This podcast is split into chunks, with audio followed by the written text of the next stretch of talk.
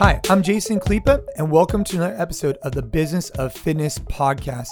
Typically, we dive into a business topic with someone who's in the fitness space, but today we're diving into a business topic with someone who's in the fitness space as an athlete, right? He participates in classes, but his core business is outside the fitness space in coffee. We sat down with Jared from Cat and Cloud Coffee out of Santa Cruz, California for an awesome conversation. What I'm really intrigued about is sitting down with different business owners and understanding how do they provide the highest level of care, service, and excellence in what they're doing. What can we learn from a barista, from a coffee shop that we could take into our gyms? Or perhaps you're an employee somewhere. What could you learn from this conversation that can then enhance your career path? Jared had a lot of really interesting topics to discuss, including how he uses Disney as a you know true motivator for his business and where they want to go. I love talking about the barista challenge. I love talking about how they knew from the beginning that they were going to have a, a partnership and how they were able to analyze financials ahead of time to know what they needed to do to get to where they wanted to go. Before we dive into the episode, just want to remind you any gym owners out there, if you haven't checked out the NC Fit Collective session plans, and programming. I truly believe we are providing the best product on the market, and we would love to earn your business with a free trial. If you're interested, simply email collective at nc.fit or shoot us a message on Instagram. Now, with all that being said, let's dive into another awesome episode with Jared from Cat and Cloud Coffee.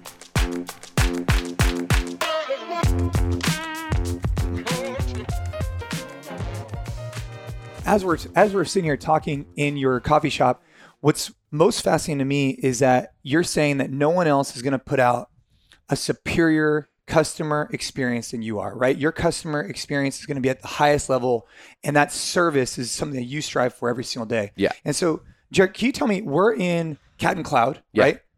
Awesome coffee shop. Tell me a little bit more about how did Cat and Cloud get started and why did you decide to start a coffee shop? Sure. Okay. So I, you know, I've been in coffee for nearly 20 years, and I had seen coffee progress. I had seen all this opportunity, but I also I came from a place where people who were in charge of these businesses had a lot of fears. They were always they almost it's almost like they didn't see all the opportunity they had sitting right under their noses. They didn't believe in themselves enough to be the best they could be. And I'm one of these people who sees potential. I'm always I'm always looking for potential. And sometimes that can be a pain in the ass for people who deal with me because I'm always like, next thing, next yeah, thing, next thing, right. right?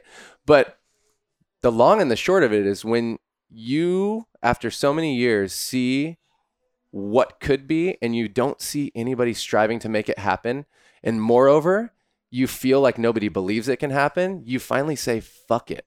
Like, I have to do something. So, it really truly came like my business partner Chris Baca and, and Charles Jack. We over a number of years just talked about all these beliefs, philosophies, theories, ethos, all that stuff. It was all on the table and nobody was pursuing it.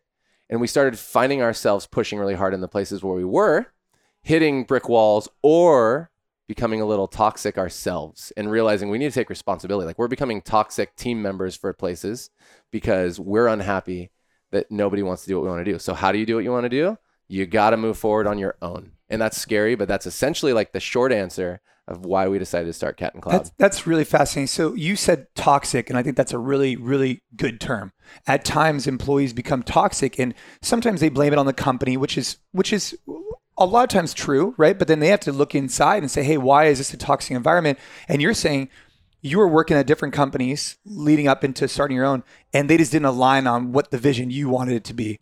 And so instead of kind of putting on the company, you put on yourself. Say, hey, well, if I don't like it, let's go do something else. Yeah, and I, I'm I'm not gonna pretend that I didn't make mistakes and become minorly toxic at times, but I also was like, okay, wait a second, like I'm not gonna be able to convince anybody here that this is really the best way forward.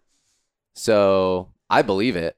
I'm about to just become passionate about it and connect with somebody else who might get with me and try this thing. I love it. And so you know, one of the things I like to talk about a lot is this idea of earned confidence mm-hmm. and going into sport, going into anything, starting a business. You got to kind of earn your confidence from getting in reps. Now, you competed as a barista, Um, you also had a ton of experience being an operations officer for Mm-hmm. a coffee company before you started your coffee company.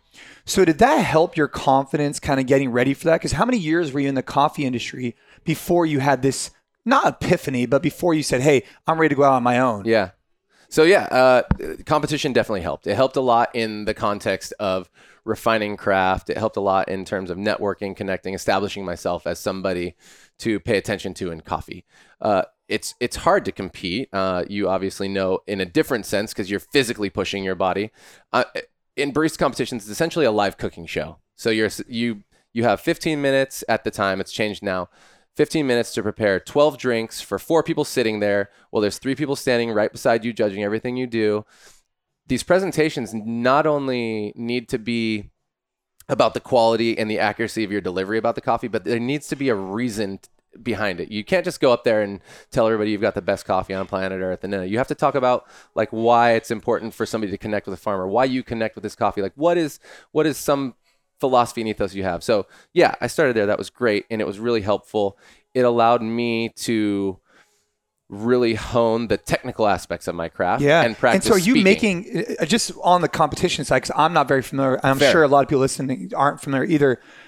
On the competition side, you're you're mentioning you have to make a number of drinks. Are they like cappuccinos, Yeah. lattes? Are they just a variety? Cool. So yeah, it's it's four espresso beverage, straight up espressos, four cappuccinos, and you have to create a signature bev- beverage without alcohol. So I mean, we're talking in depth stuff. Like I was using uh, gastro cooking shenanigans. Like I was, I, I congealed a fake coffee cherry with cherry pear and, and and apple juice, and set it on a foam bed of espresso, and then had like a little sidecar of espresso and molasses, and it was like all the characteristics of this coffee in this like drink and bite, and like it's intense, right? Wow. Yeah. Yeah. Yeah. So like I got to explore craft on this really fun deep level where there's a lot of creativity, which I believe everybody needs to be able to create something. Creativity is like in our genes.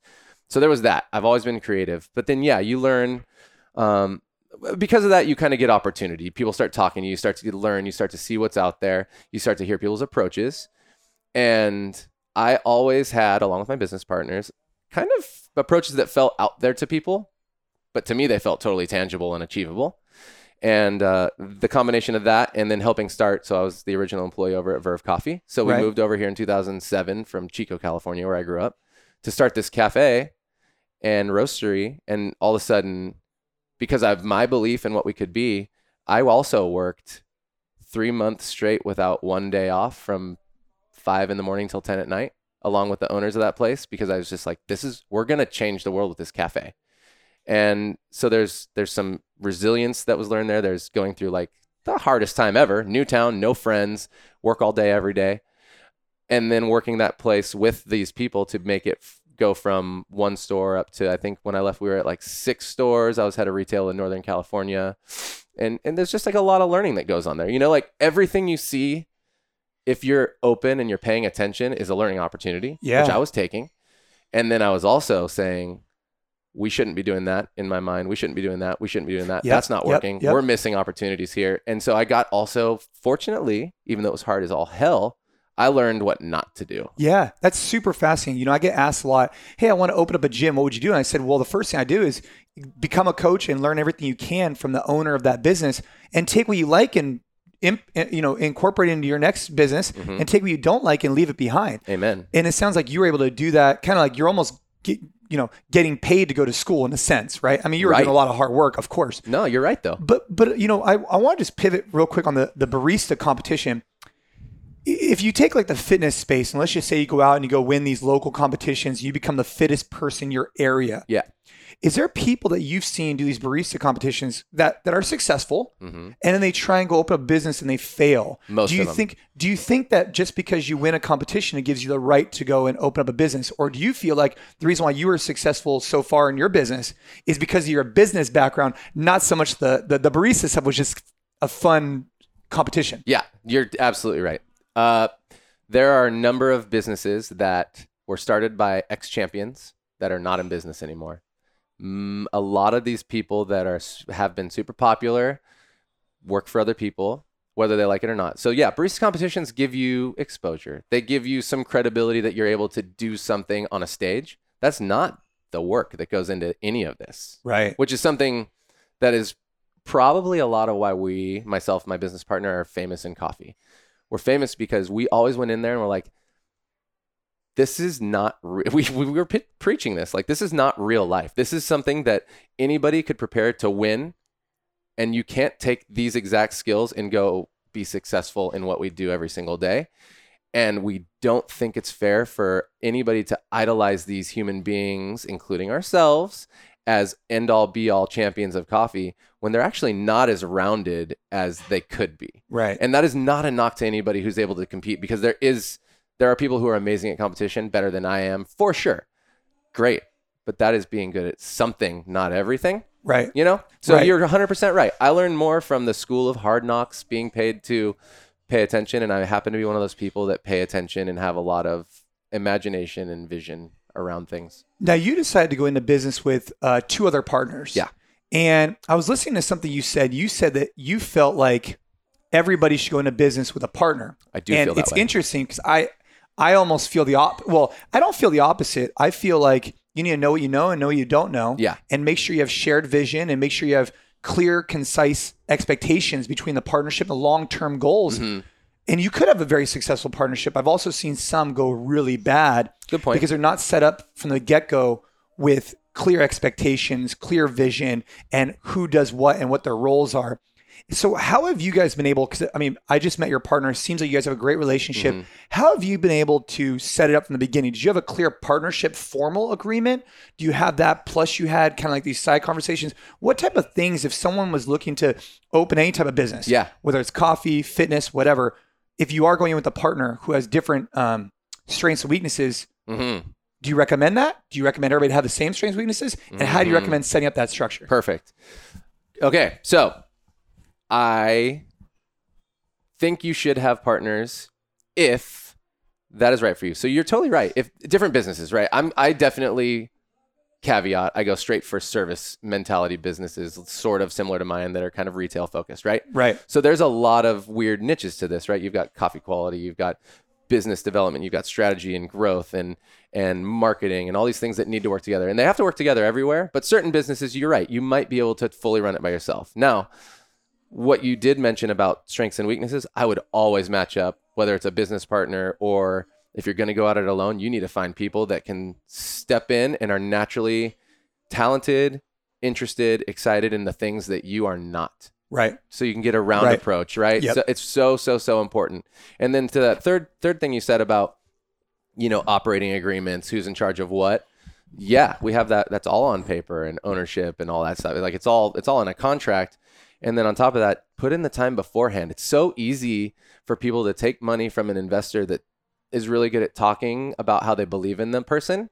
And sure, they might, but you might get into business with this person and, and realize that the path they think you are going they they assumed you were going to take to success is not at all what you pictured and man if that's the case you're in for a shit show of of conflict and if you're in conflict then you're not able to focus on the people or the business and if you're not able to focus on those things the whole thing goes to shit That's such a yes. Uh, We've had situations in the past where we're spending more time trying to learn how to deal with each other and communicate Yeah. instead of focusing on the business and growth, Yeah. right? And what kind of things did you do getting into the partnership that you think every business owner should do? Meaning, did you guys sit down and just kind of like have the birds and bees conversation where shit just got really uncomfortable? I mean, what, what kind of things did you do where you kind of took to the next level to ensure that you guys were on the right path? How long did you guys know each other before you decided to go into business? Oh yeah. So my the business partner Chris, you just met. We've known each other for gosh years and years since like 2005.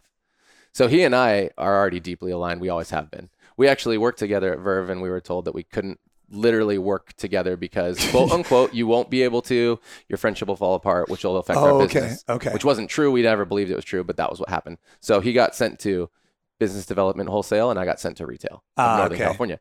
But um, yeah, we Charles came. We knew each other. Let's see, 2013 was Charles. We opened in 2016, so three years with Charles. You know, 10, 10 years with Chris, and we did those hard conversations. You know, we got to the point where there's you know been tears from everybody, like all that stuff. And the biggest thing I can say about all that stuff is prior to ever deciding to open a business, you get all of your personal values down find out where they align in the context of what business you're going to run, get those on paper, and then say, how are we going to do this thing? Because then you're already starting on like a we agree, Right. you know? And then we had an operating plan vision. So I've, we've learned since that a vision for us is a lot different than an operating plan. And I think a lot of people insert operating plan into the word vision and think they're the same. They're not to me. So we had an operating plan of, yeah, we're going to do four stores and have a roastery that does wholesale. And that's going to allow us to self fund and do whatever we want because all three of us are not married to coffee alone. We have a lot of other dreams and aspirations. And I fully am one of those people who you get the right people and you get the right alignment and you get the right dreams and focus and expectations on the table and you f- you can do whatever you want. If we need a teacher to teach us how to do communication in the future, there's Right. no way in hell I'm not going to keep that on the table. A teacher doesn't get paid that well in the world. Maybe they could get paid that well to make sure that we retain and communicate in like the next level. And that's just an idea, but it, Right. All ideas like that are on the table in our company and we knew that from the beginning. That's really great. And one of the things that you and I were talking about is the Disney Way was actually it's actually a book, but you're talking it. about Disneyland, Yeah. right? And Disneyland, I'm so fascinated every time I go with my kids. The every person I meet just seems genuinely passionate about the brand uh, Disney. And, Mm-hmm. Yep. and Disney's a unique situation because people grew up with it and it's Mm-hmm. just such a heartstring. Now you're trying to bring that Disney mentality where your customer service at the highest level. Mm-hmm. What types of things are you doing with your team? Because very similar to our team, we actually just came here, went to the ocean as a team, and kind of did like a leadership event to try and dive deeper into these core values as a business mm-hmm. because we want them to be exuded from the top down. And we believe people feel that when they come in.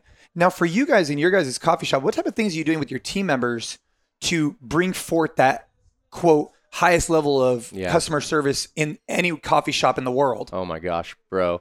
That is where my team lives the most. So, what I mean by that is we seek external education for one, because you can't learn everything on your own. So, Right. yeah, I've actually been to the Disney Institute twice. I went to employee engagement classes and leadership development classes. We take people from our team with us with the plan of creating something when we come back. Uh, so we do that, but we dive very, very deep into podcasts, books, connecting with other people to network to learn specifically.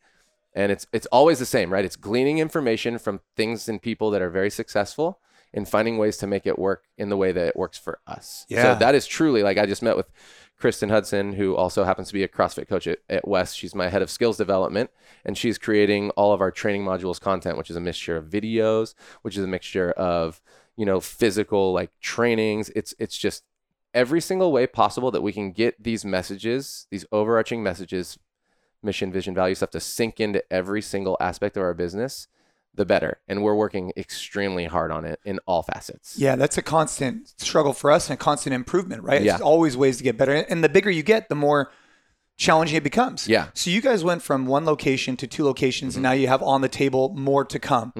Um, tell me a little bit about, you know, I think what you're trying to say is what makes you guys different is the experience you're having inside. But what I'm fascinated with is that tonight you're leaving for Honduras Yeah. to go source your beans, and you're really taking it. You're not just saying it's a customer experience. You're also saying, hey, we need to have some great coffee too. Yeah. And so, what types of things are you doing to ensure that your product itself is? I mean, you're going to meet the farmer tonight. I mean, Uh huh. where does that drive and passion come from to just kind of take this thing to a whole new level? I mean, you just was that from years of working in the coffee industry and seeing that there was so much potential? I mean, you seem fired up on it. I mean, Yeah. I'm fired up on it because you're fired up on it. That's good. I'm fired up on it. It's all relationship building. It's Yeah. all so literally. I mean, people people often don't realize, but our mission at this company is to leave people happier than we found them. And I think when you do that, then you inspire them to be better. As simply put as that is. So yeah, I am excited to go to Origin to connect with. We have three farmers that produce our coffee over there. But last year, Damian Chavez, one of our people, he's producing a majority of our coffee from Honduras. He, we just find out while we're there, like, okay, he needs some equipment. How much does equipment cost? It costs six hundred bucks for an equipment that'll, ch- like, if he sells us all this coffee next year, he's gonna buy it. And I'm like, wait a second. With basically one day's worth of work for us, I could buy this dude something that will help us and change his entire year, and he can save whatever that ca- amount of money is for him. So we went and bought him a depulper on the spot. And we're like, here's a gift. Like, this is a relationship building opportunity for us. You're a young and upcoming farmer. Your coffee's amazing. We want to establish a relationship with you that will actually help you grow and and, and grow your life and your holistic side of this thing and it also improve improve your quality. So it's like it's my responsibility, our responsibility to help people improve as well as we don't just expect them to do it and then when when you're ready we'll like continue this relationship move forward like if Right. we go into a relationship with you we're here to support you as well we're partners Well, and, and you brought that up earlier when you're talking about kind of being open book with your employees about how the financials are of this location and doing things like profit share and, Mm-hmm. and potentially even equity, you know, whatever. And that, that takes a big person to start off with and say, hey, we're going to leave this much aside for potential profit share and, and potential ownership. And that's something that you've said has been able to help keep retention high. Yeah. And so in the fitness space, we have coaches that a lot of businesses they come and go, right? Yeah. And so has one tool been and if you were to do it all over again, can you tell us a little bit more about how you s- how you the financial structure and Yeah.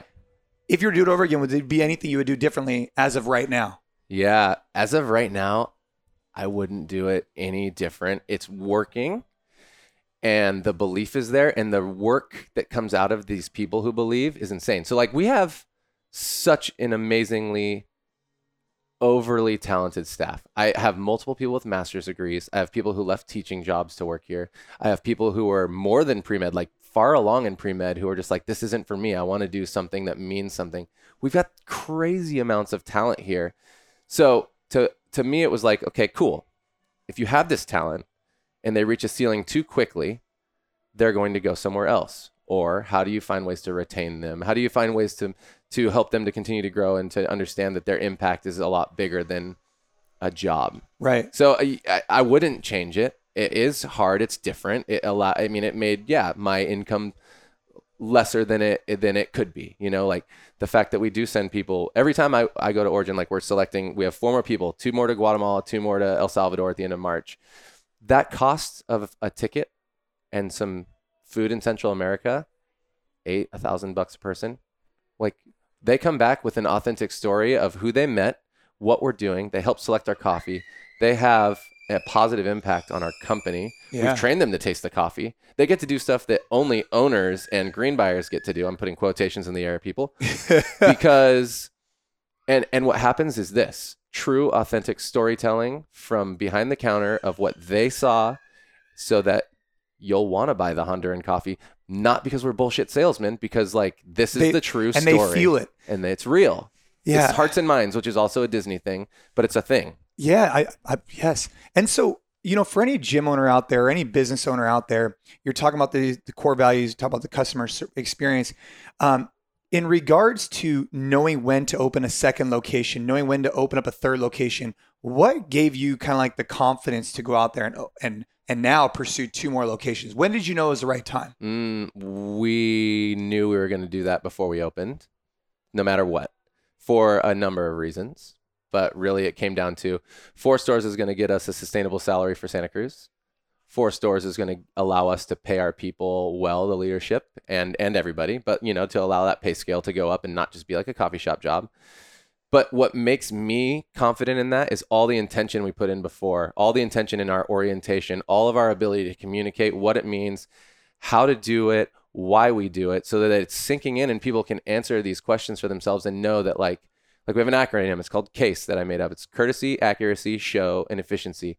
And they can every day on the floor self-analyze and say am i doing a job? How courteous am i being how accurate am i being with all these systems and things that we have going on what kind of show am i putting on because you're on Right. essentially a stage Yeah, yeah, you're, yeah. you're putting on a show Hundred percent. and then am I doing all this efficiently and moving people along and, and not wasting their time? And if they can say, I'm crushing it, I'm crushing it, I'm crushing it, I'm crushing it, they don't need somebody else to come in and tell them that a lot of the time. They can self navigate, they can have autonomy, they can grow, and they can be themselves. Yeah. So for me, I'm like, I actually equate CrossFit gyms Yeah. or gyms in general that do CrossFit like teaching to cafes. It's a place where all of us go. We all get taught something and we all get to be ourselves and do the same thing together and and high five somebody you would never kick it with ever in your life. And moreover, bond with that person and So- walk away with like new friends. I love what you just said. So it's case. Yeah. case Uh-huh. c-a-s-e Mhm. and uh, that's really interesting that's that and that's that's something that i I like that a lot. And so I, I just want to one more thing. Mhm. You talk about hey, when we started off, we we knew we were going to do four locations. Yeah. So how did you evaluate that? So you looked at the financials. You said, hey, if we have one shop, Yeah. we'll be able to make X. Well, there's three partners. Yeah.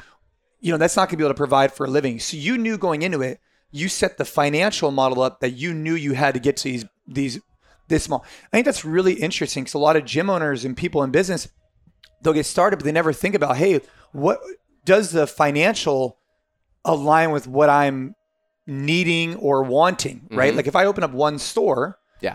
is that going to provide for three partners? And it sounds like you guys came out from the get go saying, hey, we need at least four stores in a roasting area. Yeah.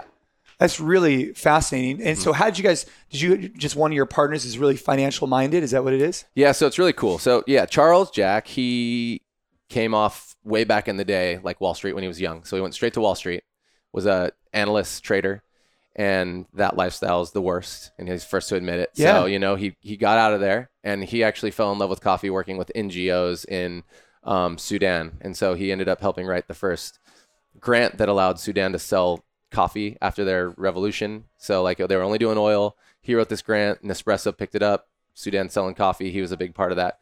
He fell in love with coffee that way, and yeah, he was always he's just great at numbers, right? Right. Loved coffee, but he didn't love coffee from the cafe first, and then we all connected that way. So yeah, he's financially sound. Chris and I both understand business. I'd say better than most uh, average business owners. Right. You know, like I know what levers to pull. I can read the P and L. I can see where we're shouldn't be spending, where we could be optimizing. Whatever. I'm I'm good at that too. So like all of us working together, we You got knew- like the Triforce. You know, like the thing. It works. Superpower. And so now with your guys' coffee, you guys roast your own. You have your stores. Do you guys sell it? Um, I mean, I've purchased it elsewhere. Yeah. So I know you sell it through retail stores, but do you also sell it online? Yeah, we got wholesale, we got online sales, we got subscription service, all that stuff. So if someone's listening right now and they're they're you know they're excited about your guys' story, they want to support Cat and Cloud. Yeah. Um, by the way, the name Cat and Cloud. Yeah. Why is it Cat and Cloud? Cool. Yeah. So yeah, catandcloud.com to quickly answer your first thing. That's where everything is, uh, including links to I we have a coffee podcast. But so Cat and Cloud, rad.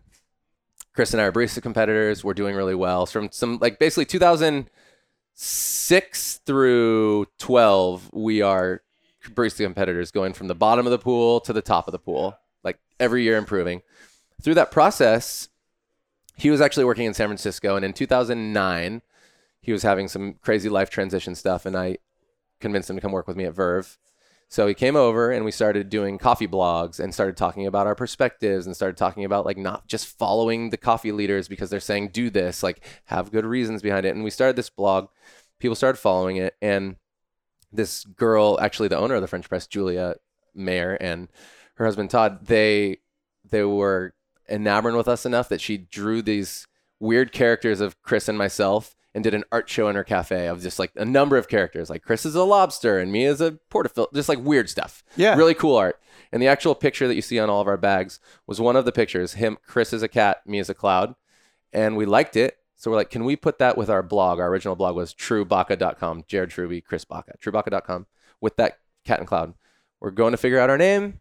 Can't figure it out. Bunch of crappy names, couple of okay names. And Chris's wife's all, just call it Cat and Cloud. You've already been that for six years almost now. Yeah. And it was so like revelation, like, oh yeah, obviously. And we called Charles immediately because we he'd been saying no to a lot of our other ideas. And he's all, it was just like one of those things. You know when you know Yeah. you're in flow state, something happens, it's just like snap. Yeah. That's it. And it was it. Just like where most of my big life decisions come. It's like stuff's happening.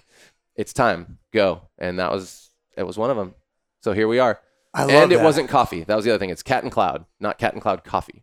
ah on so purpose. later on 'cause down we're the line. more. Yep. Yep. And yeah, wow. So it was Well- all planned. Jerry, I, I got to tell you, man, I've really enjoyed this conversation and, and even our pre conversation. And I think for anybody that's interested in coffee, you guys should definitely go check out catandcloud.com. And um, I'm looking forward to grabbing a bag and I'm going to use it on our next uh, uh, Coffee with Khalipa podcast Yeah, that I put out. And so uh, thank you very much for your time. Of course. And uh, everybody, I hope you have a great day. Yeah. Take care, y'all.